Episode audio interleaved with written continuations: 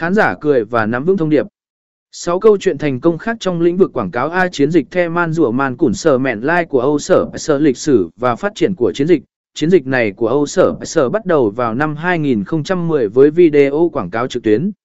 Chiến dịch tập trung vào việc thay đổi cách thể hiện thương hiệu từ truyền thống sang cá tính và hài hước.